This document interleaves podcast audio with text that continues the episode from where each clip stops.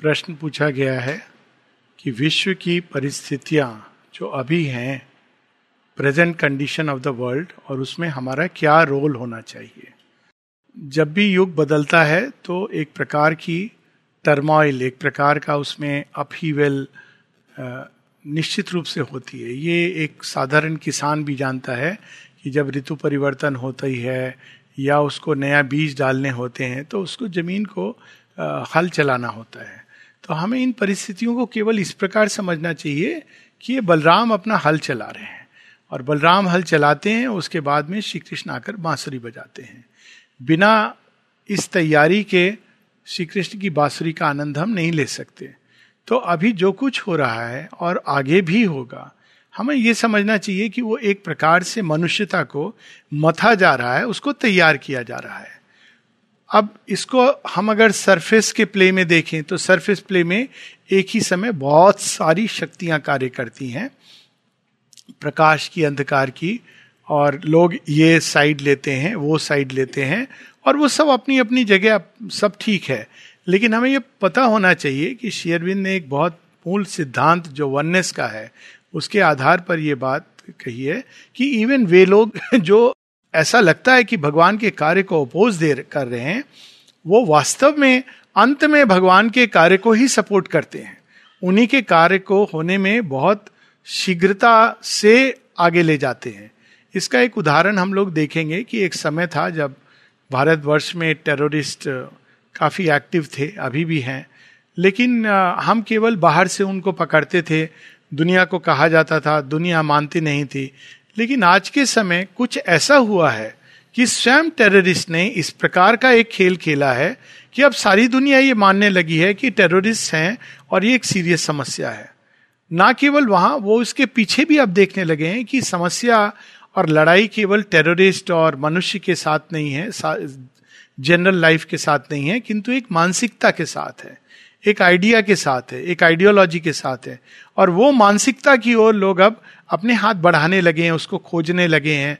तो वास्तव में अगर ये चीज़ें नहीं होती तो शायद हम लोग इधर उधर कुछ टेररिस्ट अटैक करते हैं, वो मार दिए गए और हम संतुष्ट हो जाते तो इस प्रकार से जीवन में ये सारी जो उथल पुथल होती है, जो आज हो रही है, ये मनुष्य को सोच के लिए आत्म मंथन के लिए आत्म विवेक को जागृत करने के लिए, उसको और अधिक तैयार करती है, विवश करती है। क्योंकि इसके बिना हम सोचते नहीं हैं, हम अपने अपने कंफर्ट जोन में जीते हैं। लेकिन ये सारी चीज़ वस्तुतः अंत में मनुष्य को ले जा रही है उसी लक्ष्य की ओर, जो माँ शेरविंद ने जिस स्वप्न को देखा है। तो पहली चीज़ जो हमें रखनी है इन परिस्थितियों में, वो है ट्रस्ट ये बहुत आवश्यक है, क्योंकि या तो हमारे पास वो आँख हो जिससे हम इस वर्किंग को पूरा देख सकें एक एक फोर्सेस के प्ले और उसके पीछे छिपी विजडम को देख सकें। और यदि वो आँख नहीं है तो हमको फेथ की आँख से उसको सब्सटीट्यूट करना होता है। ये दो आँखें मनुष्य को दी गई हैं अज्ञान में, या तो श्रद्धा की आँख और कि भगवान है, ये सृष्टि उनकी है तो वो संभाल रहे हैं और वो ले जाएँगे इसको कैसे भी। या दूसरी, वो है हमारी प्रज्ञा की आँख। यही दो आँख है। और इसका उदाहरण हम महाभारत में देखते हैं। चारों तरफ़ चीतकार हो रहा है, किसी को समझ नहीं आ रहा है क्या होना है, क्या नहीं होना है। किंतु अर्जुन आश्वस्त है। अर्जुन क्यों आश्वस्त है? क्योंकि उसके पास श्रद्धा की आँख है। वो जानता है कि श्री कृष्ण जिस रथ पे बैठे हैं तो ये तो युद्ध का निर्णय हो चुका है। या फिर इवन अपोजिट साइड में, भीष्म, उनकी प्रज्ञा की आँख है।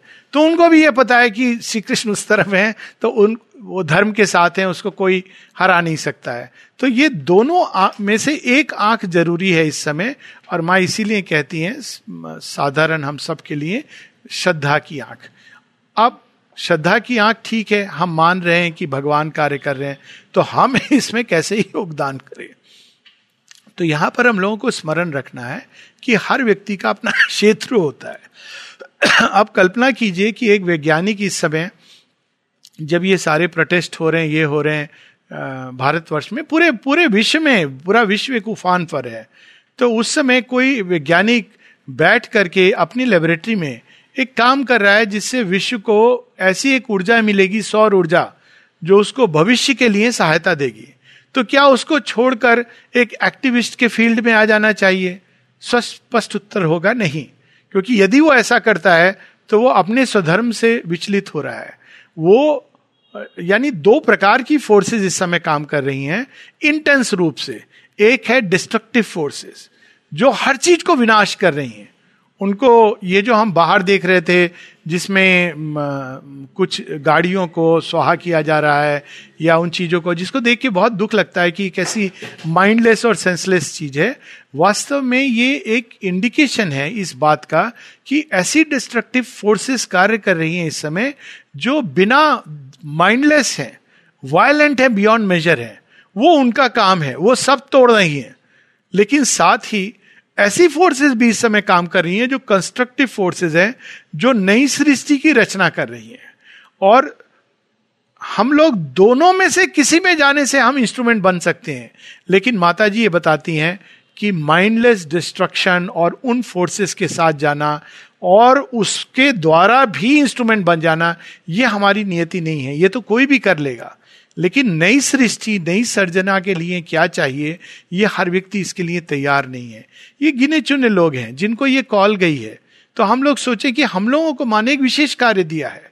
हमारी अपनी लेबोरेटरी दी है। वो लेबोरेटरी हमारा अपना देह, हमारा मन, हमारा प्राण, और वहाँ उन्होंने कहा है इसमें काम करो। तुम्हारा ये क्षेत्र है।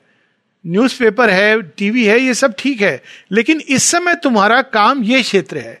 हर पुकार पर, हर प्रोटेस्ट पर हर कोई ऐसी घटना जो हमें प्रिय नहीं लगती, उस पर भागना, उस पर अपने मन की ऊर्जा को व्यय करना डिबेट करना डिस्कस करना, ये हमारा कार्य नहीं है। हमारा तो फोकस एकमात्र होना चाहिए, वो डिवाइन विक्ट्री जो रास्ता हम लोगों को माने दिखाया है।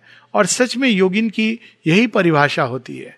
तो वो इसमें नहीं उलझता है एक अखबार में क्या आ गया, टीवी में क्या हो गया वो दस मिनट मनोरंजन के लिए या डीपर डीपर प्ले को समझने के लिए काफ़ी है। उसका आसन तो चैत्य सत्ता होती है और वो वहाँ पर विराजमान होकर तप कर रहा होता है उस सूर्य के लिए जो उग गया है और धीरे धीरे जिसकी किरणें धरती की ओर आ रही हैं। तो ऐसे लोग ज़्यादा ज़रूरी हैं और ऐसे लोग बहुत कम हैं।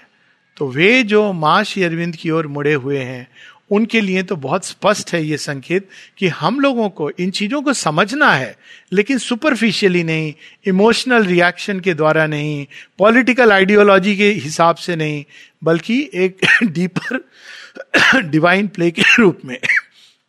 और अगर हम नहीं भी समझ पाते हैं तो हमको ये श्रद्धा रखनी है कि भगवान इसको ले जाएँगे, ये उनकी समस्या है, उनका काम है। हमको क्या करना है? हमको इस योग के मार्ग पर, जो माँ शेयरविंद ने बताया है aspiration rejection surrender self giving devotion dedication of work उस मार्ग पर जाना है। क्योंकि जब ये सब भगवान देख रहे हैं, लेकिन यहाँ पर एक नई सृष्टि अगर तैयार नहीं है और सब टूट गया तो कोई रिप्लेस करने के लिए नहीं तैयार होगा। बाकी ये मनुष्यता एक लार्ज मास इसकी समाप्त होने वाली है। ये माता जी ने बहुत पहले कह दिया है कि मनुष्यता में एक पूरा एक बिग पोर्शन है। और उसके इंस्ट्रूमेंट बनेंगे। क्या तरीका होगा, कैसे होगा, नहीं होगा, एक प्रकार की संक्षिप्त प्रलय। मेन प्रलय तो आएगी नहीं। ना थर्ड वर्ल्ड वार होगा, इसकी आजकल बात हो रही है।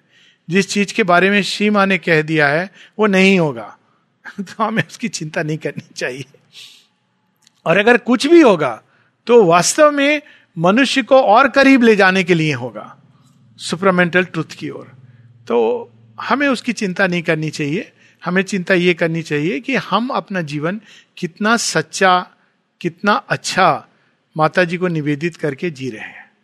और बाकी जो हो रहा है, हमें उसको एक माँ हमें दृष्टि दें कि हम उसको समझ सकें और बाहर से नहीं, अंदर से, क्योंकि खेल तो अंदर से बाहर की ओर हो रहा है। धन्यवाद।